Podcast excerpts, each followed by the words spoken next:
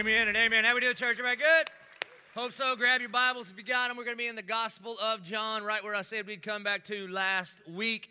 And as you know by that video, and you've heard already, we're in the second week of this series on bridges. We're a movement for all people to discover and deepen, and here's the most important part a relationship with Jesus Christ. And so today we're going to talk about how, how John the Baptist points or builds a bridge from the old covenant to the new covenant, from the Old Testament to the New Testament, from a whole bunch of rules to a relationship with Jesus Christ. And before we get there, congratulations on making it through one week of school and congratulations on being back, making it back to church. Hey, last week was a really big week for us. We launched our Fleming Island campus last week and they're back again. So, welcome once again, Fleming Island.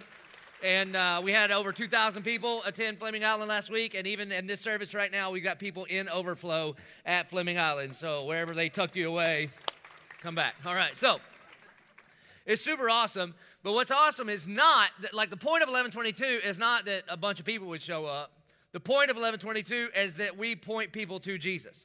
And last weekend, we had 157 people surrender their life to the Lordship of Jesus Christ. Amen? Amen. and based on that sputtering applause, I have an announcement to make. Uh, I have a new favorite campus, and it's not you, San Pablo. Uh, you can all you want to, but Last week, I preached at Baker Correctional Campus, and that's my new favorite, okay? And let me tell you what's happening right now. They are cheering. There's, there was 257 men that showed up, and they are exponentially louder than all of you in this place right here. You understand? And not only that, when I was preaching, they knew how to receive a sermon. Not one person had a little moo and a note. Mm, no, no, no. Like we were all preaching together. And so somehow I'm going to figure out how to get them here to teach you how to receive a sermon rightly. But even but in our two services at Baker Correctional last week, 30 of those men surrendered their life to the Lordship of Jesus Christ. Amen. And last week it's already been happening here at San Pablo, but a bunch of our other campuses, we rolled out our middle school environments for Sunday morning, and we had 22 sixth, seventh, and eighth graders surrender their life to the Lordship of Jesus Christ. And all of that happened last week, which is awesome. Awesome, awesome. and it kind of lines up with what we're talking about here. We're going to go through a bunch of different passages to look at John the Baptist. We mentioned him last week. And what John is going to say over and over and over, and again, it can get kind of confusing if you're new to Bible study. There's John, the gospel writer, and he's going to write about John the Baptist. Those are two different people. And just so you know, the reason that he's called John the Baptist is because he was baptizing people, it was not a denominational thing. There's not like Mike the Methodist and Pete the Presbyterian and Luke the Lutheran and John the Baptist. That's not how it worked, okay? He was baptizing people. We'll talk about that in a little while. and what he's going to say in so many words over and over and over is this The point of my life is to point people to Jesus. And so while last weekend at 1122, it was the outside of Easter and Christmas, it was the largest attended weekend we've ever had. All of our campuses were full, etc. That is not the point. The point of 1122 is not to fill up rooms with people. The point of 1122 is to point people to Jesus. That's why we exist. That's why there's a big cross out front of all of our campuses. That's what we do. And what John the Baptist is going to say is that's what the whole point of his life is to point people to Jesus. And I would say if you, have, if you are a believer, the point of your life is to point people to Jesus.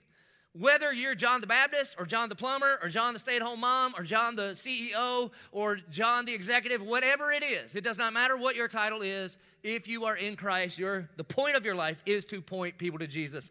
And here's how John the Baptist does it. If you pick it up in verse 6, says this There was a man sent from God, underline sent, because that matters a bunch. There was a man sent from God whose name was John. And he came as a witness to bear witness about the light that all might believe through him.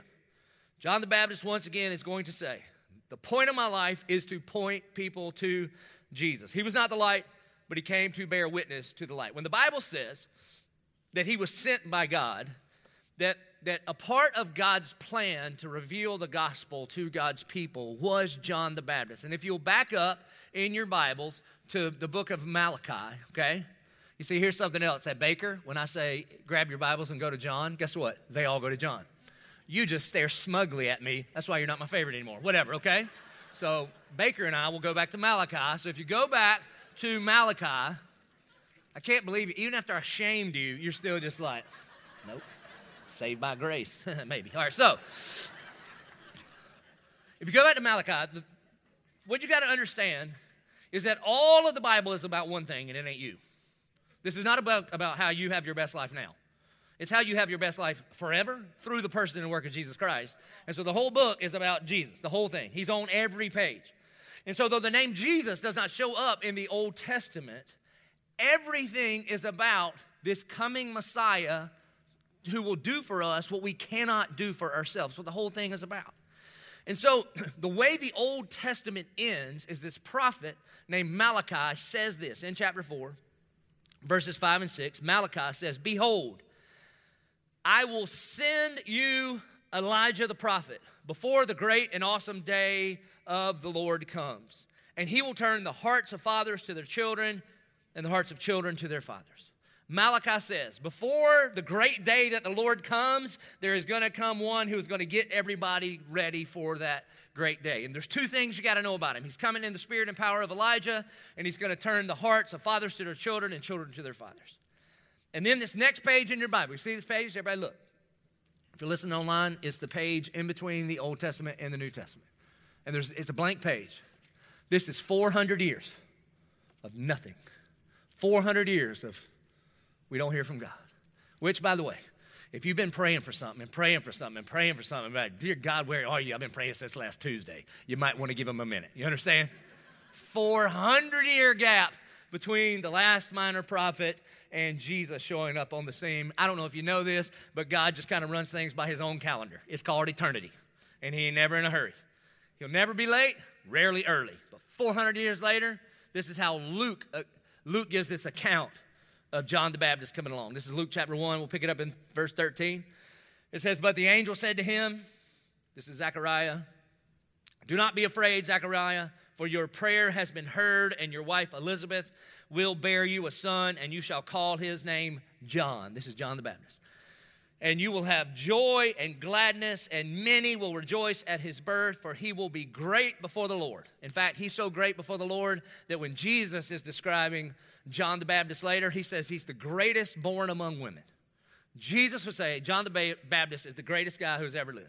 Now, I'm not saying you're not that awesome, but you're not that awesome compared to John the Baptist. That's what Jesus would say. Got it? So he is awesome.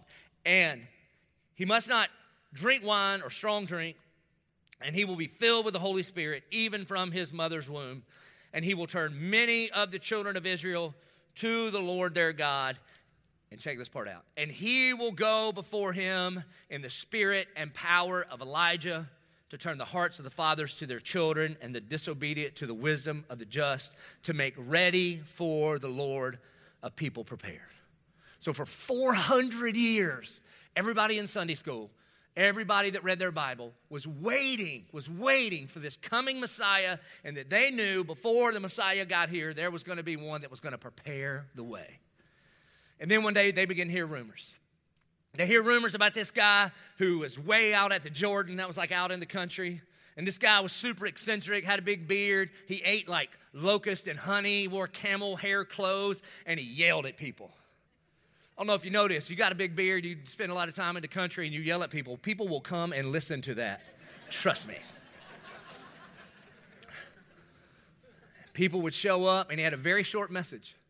His sermons were different. Basically, his sermon was this repent, repent, repent and get ready because the Messiah is coming. That was his whole message. Come get in the water and let me wash you so that you will be ready when the Messiah gets here. And then when the religious people, like the Pharisees, would show up, he would get worse. He would dig in on them and he would look at them and call them a brood of vipers. That's like cuss words to a, to a religious Jew in the first century. You big basket of snakes. And they were like, whoa, whoa, whoa, whoa, but we are the sons of Abraham. And he's like, I don't give two cents what you're the son of. If God wanted to make these rocks his sons, he would make these rocks his sons. And he would just yell at them. A bunch of sinners repent. Kind of sounded like you bunch of wretched, black hearted sinners. And the crowds would come and come and come. This is who John is. If you drop down to verse 15, it says, John bore witness about him and cried out, This was he of whom I said, He who comes after me ranks before me because he was before me. To which the people were like, No, John the Baptist, aren't you older than Jesus, your first cousin? He goes, Yeah, yeah, yeah. Except, remember last week? In the beginning was the Word. And the Word was God, and the Word was with God, and the Word became flesh and dwelt among us. His name is Jesus. Jesus is eternity years old, and I am 30. He came before me. For from his fullness we have all received grace upon grace. And this next verse, verse 17, is a transition in your Bible. This is huge. Verse 17 is a transition from the old covenant to the new covenant. Verse 17 is a transition from rules to relationship, from, from the Sinai covenant to the gospel of Jesus Christ. Verse 17, for the law was given through Moses, grace and truth came through Jesus Christ. Major, major transition. John the Baptist wants everybody to know that, like when Jeremiah said that God said, I'm going to do a new thing among you, this is the new thing coming. That covenant and testament mean the same thing. And there was an Old Testament or an Old Covenant, and it was based on the law, and the law is an if then proposition. God said, I am your God, you are my people. And if you live like this, then there will be blessing. And then Jesus is going to come on, come on the scene and do for us what we cannot do for ourselves. We talk about this all the time that the law, the, the old covenant, the law is a gift from God, no doubt, no doubt. It is a map and a mirror. That the law of God is a map. It is revelation about the character and nature of God, and it is instruction to us on what it looks like to rightly live before a righteous God. And then, right on the heels of the law, there's not just the Ten Commandments, there were 613 of them. And right on the heel of those commandments were instructions about altars and a sacrificial system. Because not only is it a map, now it's not the kind of map like we have today. You see, the maps that we have on our phones, if you're if you've got, you know, you punch in the address and it says turn left in 100 yards. And if you don't turn left, what does she say? Recalculating. Which one time I looked at Gretchen I was like, I wish you could be more like her. And when I screw up, you could just recalculate. Didn't go so good. All right, so that is not the law. God's law, God's map does not recalculate based on where we are. In fact, you don't really break the law of God, you break yourself against it. This is just how it is. That is the law. And then John says, but grace and truth came through Jesus Christ. You see, the good news of the gospel of Jesus Christ is not God is good, you are bad, try harder, see you next week. The good news of the gospel is not if you can obey, then maybe you will be acceptable before God. It's actually the exact opposite of that. It is through the person and work of Jesus Christ that He purchases us in our very own sin. And because He loves us and purchases us for anyone who would believe in Him, then we are acceptable and because we're accepted, it should drive us to obey. You see, in fact, you see at the cross, you see truth and grace. John says, truth and grace come from Jesus. You see, at the cross, you know, a cross is just two beams put together. There's a vertical and a horizontal beam. And you could think about that vertical beam being representing the truth of God, the righteousness of God, the holiness of God. And a holy, righteous judge must judge sin. For him to overlook sin would be unjust and unrighteous. And at the cross of Jesus Christ, God made him who was without sin to be sin for us. And he pours out all of his wrath on the sin that Jesus becomes on the cross.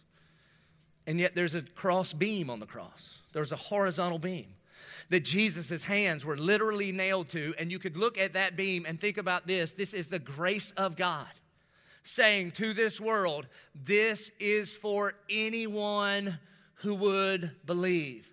Not who would get their act together, but anyone who would believe that when Jesus died on the cross, that counted for me.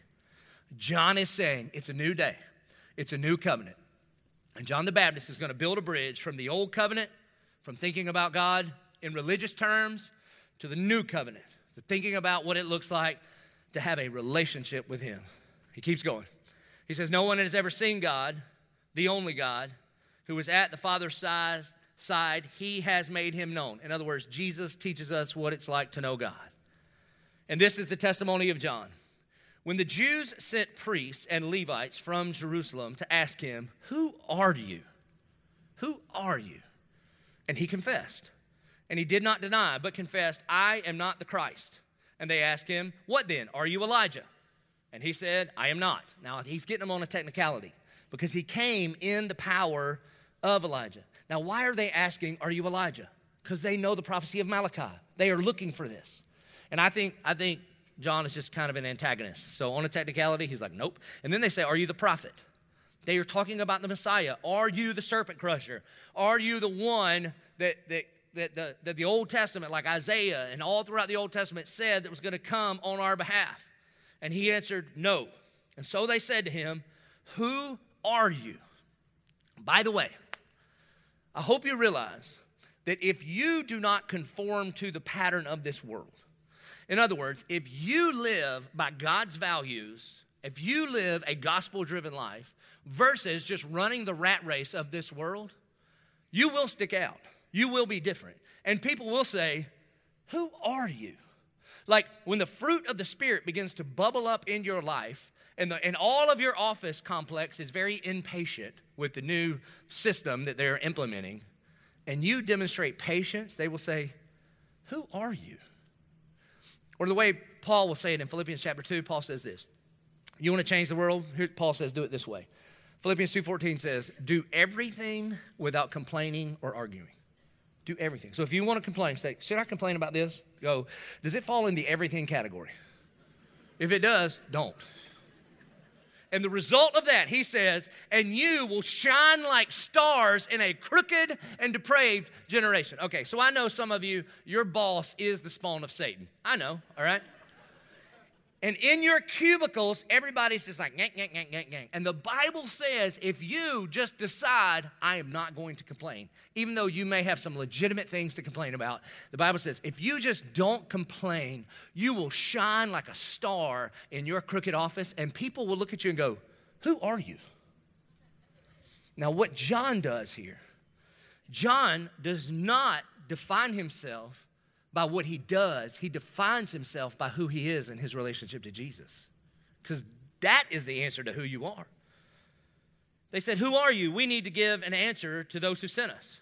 What do you say about yourself? And he said, I am the voice of the one crying out in the wilderness, make straight the way of the Lord, as the prophet Isaiah said. In other words, that God has had a purpose and a plan for me, and my job is just to be obedient to what He has called me to do. And I am defined by my relationship with Jesus, and He is on His way, and I'm not worthy to carry His gym bag. So don't, don't make much of me. I know there's big crowds right here, right now. Don't make much of me. The point of my life is to point people to Jesus. Keeps going, verse 24. Now, they had been sent from the Pharisees, and they asked him, Then why are you baptizing if you were neither the Christ nor Elijah? Nor the prophet. And John answered them, I baptize with water. But among you stands one you do not know, even he who comes after me, the strap of whose sandal I am not worthy to untie. These things took place in Bethany across the Jordan where John was baptizing. Here's what, here's what John the Baptist is doing. He's trying to connect. Again, these are very religious people. They've been studying their Bible their whole life. And what he's saying is listen, listen, we're about to shift gears here. All of the promises of the Old Testament, all of the prophecies of the Old Testament, all of the precepts of God from the Old Covenant are now going to be found in the person named Jesus Christ. All the things that God promised in this old covenant are going to be the yes and amen in the person and work of Jesus Christ. Verse 29, then the next day, here it comes. The next day, John the Baptist saw Jesus coming toward him. So get this John the Baptist is in the Jordan, bunches of people there to be baptized, to hear him yell at him. And then he looks up on the horizon, and here comes Jesus, his first cousin. And the next thing that John the Baptist says is one of the most important verses in all of the New Testament. He says, Behold, the Lamb of God who takes away the sin of the world. Now, the people there, the moment John the Baptist uses this phrase, the Lamb of God, their mind went to at least three places immediately. First of all, they probably thought about the Passover. The Passover was the biggest holiday that they had. They had been celebrating this thing for thousands and thousands of years. The Passover is that moment where God, God chooses Moses to go to Pharaoh and say, Let my people go. And so he does, and Pharaoh's like, No way. And then God sends 10 plagues. And the 10th plague is called the, the, the plague of the firstborn. And God instructs Moses, Moses, go tell my people to take a perfect, spotless lamb shed the blood of the lamb and take the blood of the lamb and put it on the doorpost of your house. Because tonight, an angel of death is coming through Egypt. And whoever does not have the blood of the lamb on the doorpost of their house, the firstborn of their family will be taken. But whoever has the blood of the lamb on the doorpost of the house, the angel of death will pass over. And in one sentence, John the Baptist is like, You remember that thing we've been celebrating all of these years the Passover meal, the Passover meal, the Passover meal? The Passover is a person. Behold, there he is. And whoever has the blood of that lamb on the doorpost of your heart, the angel of death will pass over you. And then some of them were probably thinking of Isaiah 53. Isaiah 53 is, is a messianic prophecy from the prophet Isaiah about the coming Messiah that he is that he would be crushed for our iniquities and that by his stripes we would be healed and i think it's in verse 7 it says and he is he is led to the slaughter like a lamb and then for sure everybody thought about the day of atonement the Day of Atonement, which is described in Leviticus chapter 16. You probably all read it this morning just for giggles. But in Leviticus chapter 16, God sets up the, the, the ultimate expression of atonement in the temple system.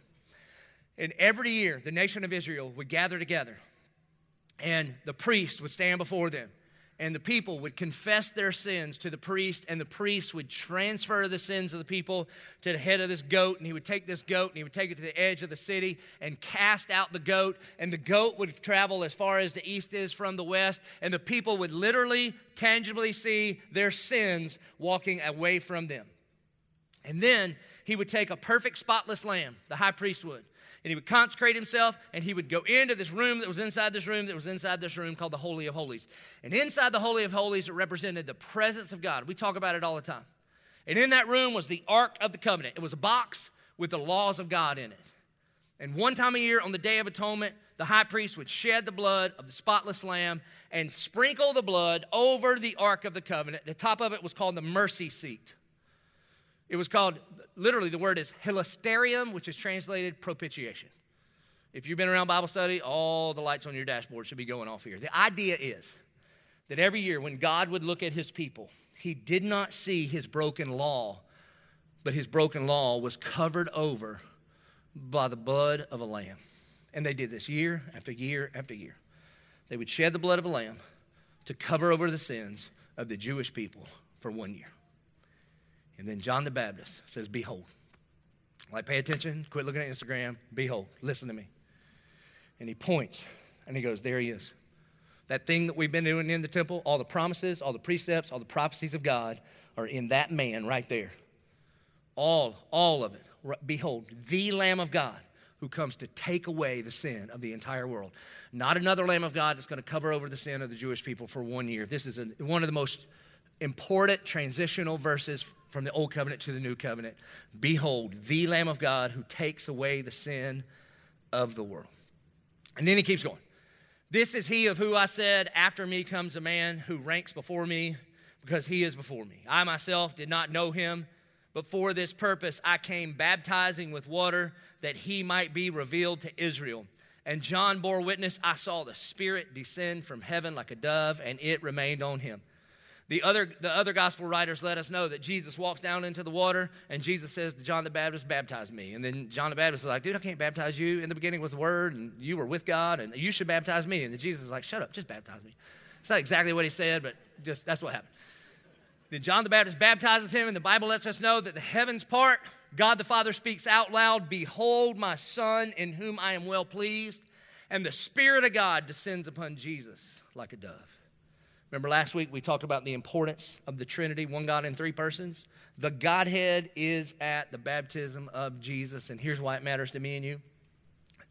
Last week we also said for anyone who believes, who receives, he is given the right to be called children of God.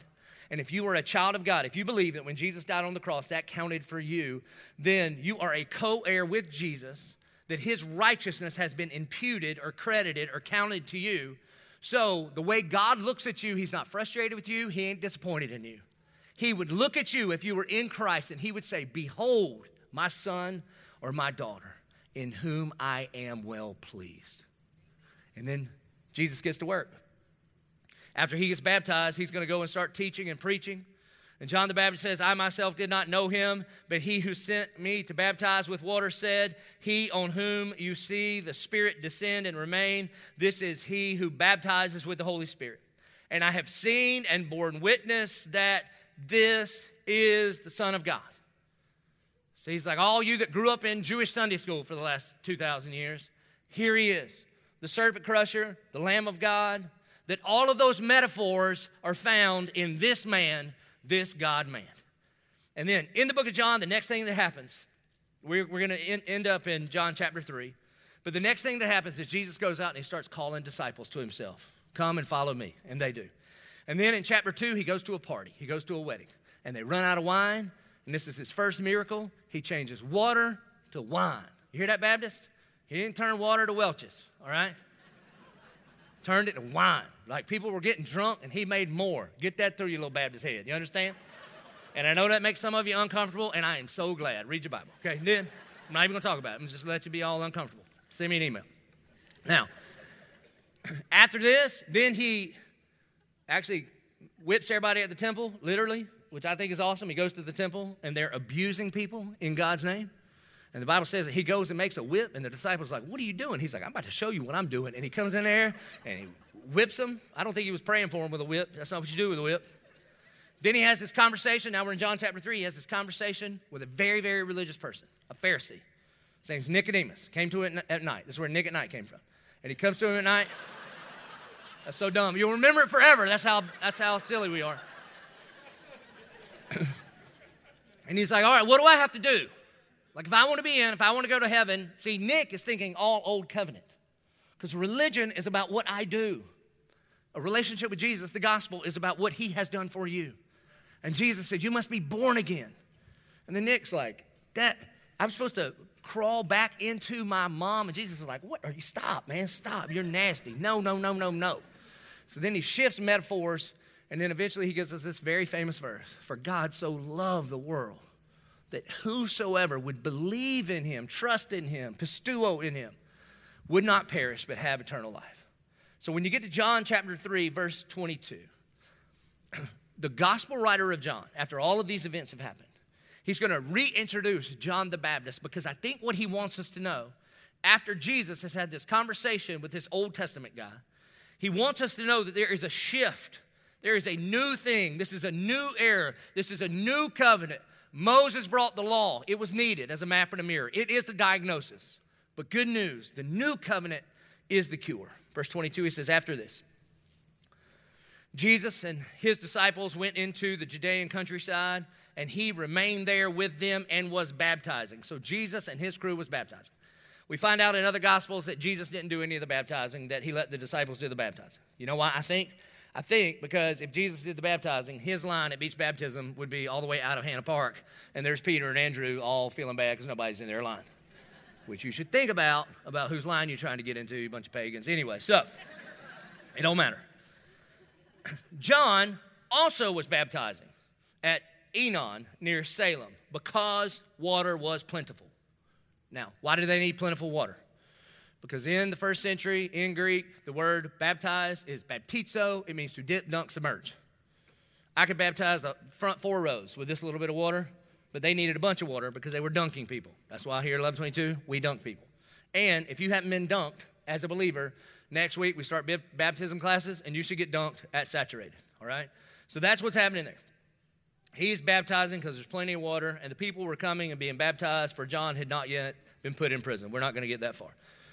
Now, a discussion arose between some of John's disciples and a Jew over purification. And they came to John, these are his disciples, and they said to him, Rabbi, he who was with you across the Jordan, they're talking about Jesus, to whom you bore witness, look, he is baptizing, and all are going to him. They're coming to, to John the Baptist to complain hey, John, our ministry used to be booming. And now it's not booming anymore because everybody else is going with that other guy. Now, I know the heavens cracked open, and I heard God speak out loud and say, This is my son in whom I'm well pleased, and the Spirit of God, like a dove, descended upon him. But what about us? think about this for a second. What is wrong with the human heart that we are just comparison machines? Look, comparison kills. Comparison absolutely kills. It does, just over and over and over. In fact, you do this all the time to me. I'll be out of town and somebody from our teaching team teaches, Pastor Adam, Pastor Britt, Pastor Stone. And by the way, they're so good. Are they not good? They are so stinking good. All right? You think I'm gonna put a chump up here? No way. And then inevitably, I get back the next week and somebody comes up to me and they're like, oh, Pastor Joby, Pastor Stone, Pastor Britt, Pastor Adam, they were good. You better watch out. I'm like, watch out for what? We are on the same team. This ain't like Preacher's Got Talent and you only get one and we're getting voted off. That is not how. What is wrong with the human mind and heart that compares people like that? It just doesn't make sense. Or sometimes there'll be some new ministry in town. And people will come up and be like, I heard a new church is getting planted. And I'm like, we probably planted it. if I could figure out how to not lose parking, I would plant a church in our parking lot. No problem. We have an enemy. It is not another church. Do you understand that? If Satan starts a church, we'll watch out. But we are pro every other Bible teaching church without a doubt. Now, can you imagine for a second? Can you imagine learning what Paul learned when he said in the book of Philippians, I have learned the secret of being content in any and every situation? Do you know that when you're truly content, you never compare yourself? Can you imagine waking up in the morning, scrolling through your Instagram, which is killing us, and seeing your friend on vacation and genuinely being happy for them instead of praying for a hurricane. Can you imagine? it happens to us like crazy. Comparison kills, man. Comparison kills our ability to enjoy God's good gifts to us. Listen, like my, this happened to me just a couple weeks ago, okay? I'm at my house. I love my house. My house is awesome, okay? When I first moved in my house, I thought it was a mansion. I called it the Martin Manor. I think it's awesome. About two weeks ago, this very famous person that attends our church that you would know is getting married, bought a new house in town, and, and he and his fiance asked me and Gretchen to come over to like pray for it, to bless it, to dedicate it to God's word. It's an awesome thing to do. So we were happy to. We hopped in the car, we went to his house, and we pulled up to their house. I've never seen anything like that. I mean, it is like a, you could put my house in many of the rooms that his house is in. And I thought this was awesome. So we prayed like crazy, dedicated it to the Lord. And then when I came back to my house that I loved when I left, when I got back into it, I, I felt like I couldn't stand up all the way. Why did my house get so little? But bump my head on my ceilings, man. I only got 12 foot ceilings. He had 40 foot ceilings. Imagine the Christmas tree he's going. You understand what I'm saying? What is wrong with the human heart? Comparison kills. John refuses to compare because he knows his role. First and foremost, he knows his role. And the guy that they're trying to get him to compare to is Jesus. Is Jesus. And so he says this verse if this verse could lodge in our hearts, it would change everything about us. John answered, A person cannot receive even one thing unless it is given him from heaven. Man, that, if you're going to memorize the scripture, we should all memorize that one. A person cannot receive even one thing unless it is given him from heaven. That's where contentment is found. That's where contentment is found. You see, what this kind of gospel centered contentment does is it squishes ego and insecurity. Ego says, God, I deserve more than you have given me. And insecurity says, God, I, I, I shouldn't even be, have what, what you have given me. And what the gospel says is no, no, no, no, no. Everything you have is a blood bought gift from God. Everything. And it's not for you, it is for His glory. And if you don't have it, it's because He has not given it to you. And you should thank Him for that. And if you do have it, it's because His divine power has given us everything we need to accomplish everything that He has called us to accomplish. So in the kingdom, you don't walk with a swagger or a limp. You're just walking away. You're just walking away. That edifies, that glorifies, that magnifies Jesus. You walk in a manner worthy of the gospel of Jesus Christ. And listen, man, we all do this. I do this. I do this all the time. People ask about our church. What's going on there? Why is how, how? Explain this. How is this church doing what it's doing? We had 12,000 people in attendance last week. People are like, how? And I'm like, because God breathed on it. That's it. Because God decided. I don't know. We we honor him. Like we try to honor him like crazy. We preach the gospel. We stick to his word. We try to make much of him and all that we do in worship and word. But but listen, we pray like crazy, but a bunch of churches do that. And for whatever reason, God has decided to give us the responsibility and stewardship of this gospel ministry. And the worst thing we can do as a church or as individuals is to compare ourselves to anybody else. Because listen, man, I do this. I listen to me preach. I go back and listen to me preach. And in my mind, I want to sound like C.S. Lewis and I want to sound like Spurgeon. I want to sound like some of my friends, Matt Chandler and J.D. Greear. And when I listen back, I sound like Larry the Cable Guy. That's funny right here. I don't care who you are. uh, don't encourage it. But listen. But my job is just to do what God has called me to do with what God has put me put in my hands. That's it. And yours too.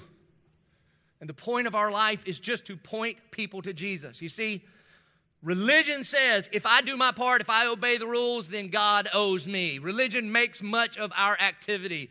The good news of the gospel says everything we have is a blood bought grace gift from God. That everything good in my life is from the Lord. And if I don't have it, it's because by His grace He has not given it to me. And that I should learn the secret of being content in all situations. So again, John's disciples are trying to make much of him. And he's like, bro, it ain't about me, it's all about Jesus. He goes on to say, You yourselves bear me witness that I said, I am not the Christ, but I have been sent before him. What he's saying is this the reason his ministry is growing is because I've been pointing people to his ministry. That's the whole point of my life. And then he gives a one sentence parable. He says, The one who has the bride is the bridegroom, the friend of the bridegroom, who stands and hears him. Rejoice, rejoices greatly at the bridegroom's voice. Therefore, this joy of mine is now complete. He's saying, My great joy is to make much of Jesus. All throughout the Bible, especially the New Testament, Jesus is referred to as the groom, and the church is referred to as the bride. And John is saying, I'm like a groomsman. And my job is to just point the bride to the groom and make, make no fuss about myself. Because can you imagine? You've all, we've all been to weddings, I've done a million of them. Can you imagine if, like, you know, the preacher walks out and here comes the groom and here comes the, the groomsmen all lined up. And then when I do it, I say, Would everyone please stand? And everybody stands up and they start the, you know, start the music. And in comes the bride. And what does everybody do? Everybody looks at her. And after everybody gets one glance at her, everybody looks back at the groom. See that little wobble chin, you know, because he don't know what he's getting into. And it's beautiful. And she comes walking. Can you imagine if you were at a wedding and the best man is standing over here behind the groom like they do, you know? And then once the bride made his way up there, can you imagine if the best man said, "Hey, excuse me, bro. How you doing?" Can you imagine? Looking good all in white, you know, what you doing later on? You would be like, "Ah, we going to be on the news tonight." you would think, I don't think that's that man's friend. Okay? What John the Baptist is saying is, I'm like the groomsman. It ain't about me. My whole life is just to, just to point the bride to the groom. That's it. That's, that's my job. And religion is the groomsman standing over here going, Look what I did. Look what I did. Look what I did. I pinned this on myself. Look what I did. And, and, and the gospel is saying, No, no, no, no. This is like the marriage between the bride and the groom. It's not about what we do. this applies to our church too. Okay? It, it, it applies to our church. I want to be very specific when our services are over and you walk out of here, if you're talking about Joby and not Jesus, then we're not doing this right. This is not built on any individual's personality. This thing is built on what Jesus has done for us. If you walk out of here and you're just thinking about how talented the musicians are or whether you like the song or not, you're completely missing the point. The point is not about the song or the singers, the point is all about the Savior. That all we do, anybody that has the that, that has the blessing to be able to get up here and help guide all of us together in this great um, this great wedding day, all we need to be doing is pointing people to Jesus. This thing is all about Jesus. It's not about me. It's definitely not about me. It's not about 1122, dumbest church name in the history of church, okay? I'll go on record. Glory to God. I don't care because he uses the foolish things of this world to confound the, the wise. It's all about pointing people to Jesus. And then John the Baptist has a very famous verse. We love this verse. We have bumper stickers with this verse on it and, t shirt shops. He says this He must increase, I must decrease. We don't really believe that. We don't, man. Who's going to say, I must decrease? Here's how we want to say it He must increase. We are all pro increase of Jesus. He must increase, and I'm going to increase with you. Like, as I follow you and you are on the incline, let me just incline there with you. And John says, Nope. It's less and less and less and less and less of me so that there could be more and more and more and more of Jesus. Sometimes people will leave a review for our church and they say something like, Well, I don't like Joby. I always reply, Me either. I hate that guy. I do. I hate him. There's so many things that he is into that I do not want to do, that I am not into. I can't stand him. I hope and pray that by the power of the Holy Spirit that he rips away all the fleshly Joby that there ever was so that the only thing remaining is Jesus Christ. That's all I want. That's all I want. Amen? And I hope the same thing is true of you. He must increase, we must decrease. By the way, this is why we start Daniel fasting tomorrow. Tomorrow, we're going to start Daniel fasting to get ready for saturated. A fast, and by, if you don't know what a Daniel fast is, go on our website. There's explanation here. Basically, if you like it, you can't have it. That's what it is. Okay, anything good. no strong drink, no meat, no cheese, no bread. It's just you got to eat like a like a goat. That's what you eat. All right, it's just vegetables and fruits. The one thing I will tell you though is is coffee is a bean and water. No problem. All right. Anybody tells you you can't drink coffee, that's a cult. You should gather your things and leave. All right, so. But all we are doing is we're saying to our flesh, no, no, no, no, decrease, decrease, decrease, to make room for Jesus to increase, increase, increase. That's all it is. John the Baptist is saying, It ain't about me. Listen, religion says, I will increase in my own righteousness and become acceptable before God. The gospel says, I have been crucified with Christ. It is no longer I who live, but Christ who lives in me. And the life that I now live, I live by faith in the Son of God who loved me and gave himself for me. John goes on to say, He who comes from above is above all. He who is of the earth belongs to the earth and speaks in an earthly way. He who comes from heaven is above all. He bears witness to what he has been to what he has seen and heard, yet no one receives his testimony. Whoever receives his testimony sets his seal to this that God is true. Here's what John the Baptist is saying John the Baptist is saying that Jesus is preeminent, that Jesus is before all things. Behold, Israel, the Lord our God, the Lord is one, and that one God put on flesh, and his name is Jesus. And you cannot, he's talking to religious people that would say they believe in God. And he would say, you cannot simultaneously believe in God and reject Jesus. Because to reject Jesus is to reject God.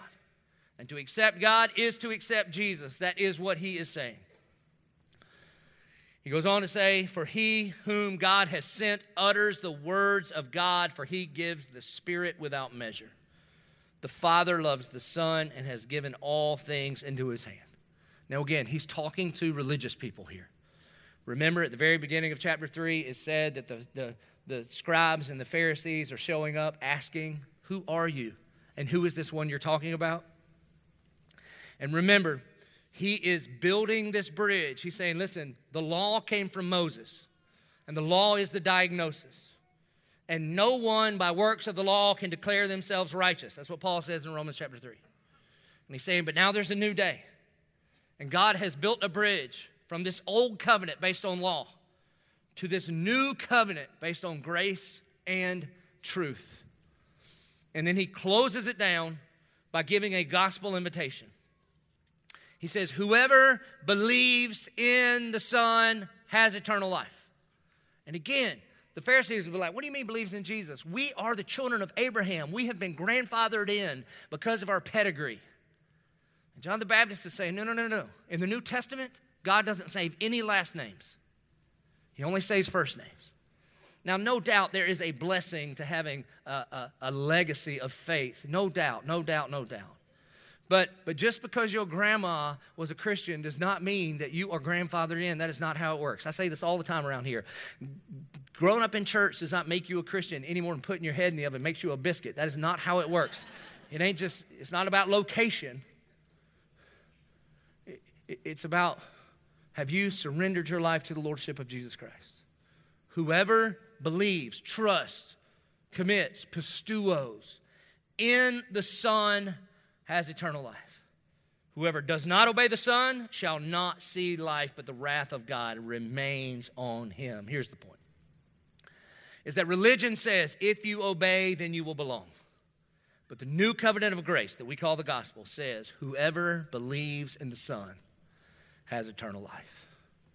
Now, listen, last week, so John the Baptist is talking to religious people. Last week, I aimed the, the gospel invitation to all the rebels in the room, which is a bunch of us at 1122.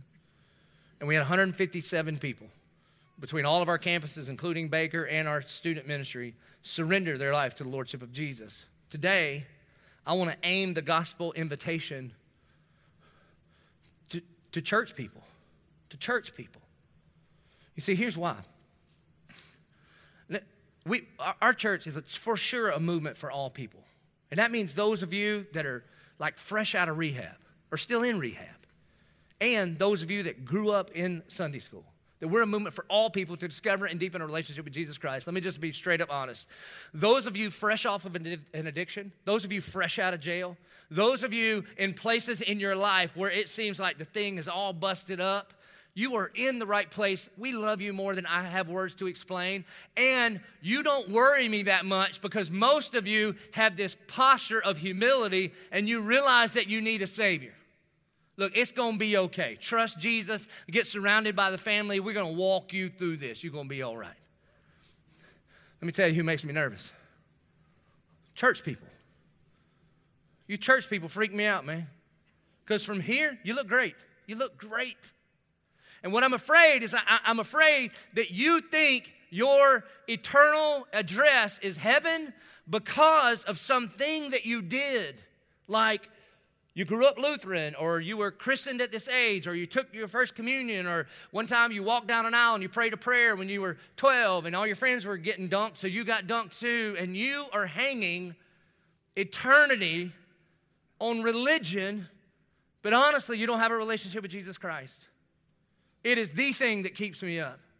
Because our church is 1122 has a bunch of church people. Anybody that comes here because you love expository preaching, if you know what expository preaching is, you scare me to death. Because you might just be playing the game.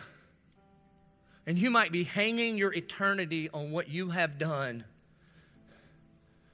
And eternity hangs in you putting your faith in Jesus Christ. Jesus illustrates this like crazy in one of his most famous parables. We call it the parable of the prodigal son. It really should be called the parable of the lost son. And you know this if you're if you've been around church, and this is who I'm talking to. Luke 15, Jesus is talking to the Pharisees, and he says it's like this. There's a dad, he's got two kids. Younger kid comes and says, You're dead to me, give me what, what I want. The dad does. He goes off, he squanders it away on wild living. By God's grace, He's at the bottom of the barrel, and there's only, you can only look up from there. The Bible says he comes to his senses. He comes back home. He's going to try to earn favor with his father. His father sees him while he's still a long ways off, goes running to him, wraps his arms around him, takes the perfect righteous robe of the dad, wraps it around the boy. It's a picture of imputed righteousness. Adopts him back into his family, puts a ring on his finger, and then gives him sandals. Only sons had sandals. Servants didn't get sandals. And then he throws a gospel party to celebrate this boy of mine who used to be dead and now is alive. We love that part at church. But the real point of the parable is the next part. Jesus was talking to religious people that were hanging their eternity on their religious activity. And he says, and, and the dad had an older son. And the older son hears singing and dancing in this party, and he goes to one of the servants, because religious people don't talk to the father, they talk to other servants, and he goes, What is happening here? And the servant said, Yo, your brother, your brother's home. He was dead, now he's alive, and your dad is throwing a party. And the older brother is indignant. What? What do you mean? The dad comes out and he says, What are you doing for the son of yours? He shamed your name. He, he's been to rehab. He had an addiction. He gets drunk all the time. He embarrasses us all over town. And you throw a party for him. And I've been doing everything right. I attend church all the time. I was at elder led prayer. I stayed for the deepening encounter. I came the next day. I sponsor the kids. I'm in two disciple groups. I do it all. I didn't go see Fifty Shades of Grey until it came out at my house. And I've done all these things, and you didn't even, you never threw a party for me. You see, what that, what that boy's doing he, he is hanging everything on his activity and not on the grace of his father. And the Bible says that the father comes out and entreats him. I don't have enough English words to describe what that Greek word entreats means. The, the Bible means that the father humiliated himself in front of his whole household. And he begged his older son, Won't you please come in? Won't you please come in? Won't you please come in? Everything I have is yours. Everything I, I have is yours. You wanted a goat to celebrate with your friends? We have this party that is for you. Please open your eyes and come in to this party because it is by grace that you are saved, not by how good you think you are. 1122, that's what keeps me up at night. It's not the rebels that show up and meet Jesus. Praise God. We I mean, you were in the right place. It's the religious people. And you think that's based on your activity, somehow you're in. I entreat you. I beg you today, would you surrender your life to Jesus? It is a new covenant. It is not a covenant of law, it is a covenant of grace. And whoever would believe would just admit it. Okay, it's not my religious activity, it's Christ's finished work on the cross. And whoever would believe, pisteuo, that when Jesus Christ died on the cross, that was the atoning sacrifice for your sin, not your good work. And that whoever would call on the name of the Lord, that you would be saved.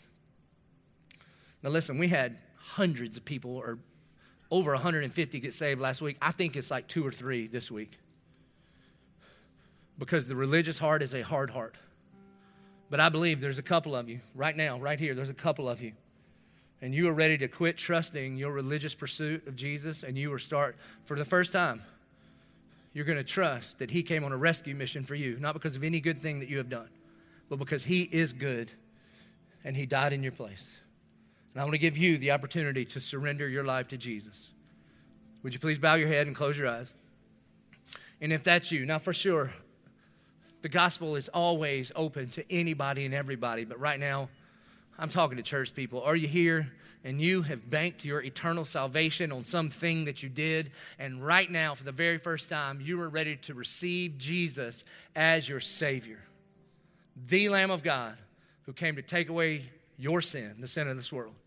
And if that's you, would you raise your hand and say, Father, here I am for the very first time. I surrender my life to the Lordship of Jesus Christ. Our good and gracious Heavenly Father, God, we love you more than anything because you first loved us. And God, I thank you that you sent the Lamb of God, your Son, Jesus, to do for us what we could not do for ourselves. God, forgive us for becoming accidental Pharisees, for comparing ourselves to other ministries or other churches or other people. And God, would you help us to understand that everything we have is a grace gift, blood bought through the person and work of Jesus. And may we trust you as Heavenly Father. We pray this in Jesus' name. Amen. Church, would you please stand as we respond? We do this every week. Religion says, here's how many times you need to pray, here are the words you need to use, and this is the posture that you must take. A relationship says he's your heavenly father. If it's important to you, it's important to him because you're important to him. Cast all your cares upon him because he cares for you. So when we respond in prayer and invite you to come down to the altars and pray, it is a response to that relationship. Religion says you better tip God on the way out if you want his blessing. In a relationship, the gospel says, no, no, no, no. In a response to God for who he is and what he's done, I'm going to bring my first and best. My first and best. Not because I'm trying to convince him of anything, but because he gave his first and best in Jesus Christ to me. Religion says the liturgy dictates now we sing, and you better sing because we're watching. A relationship with Jesus says he has put a song in my heart. I am overwhelmed by his grace, and I must make much of the only one that's worth it. And so, as we respond, this is not religious duty. As we pray, and as we bring, and as we sing, let us respond to that relationship with Jesus Christ.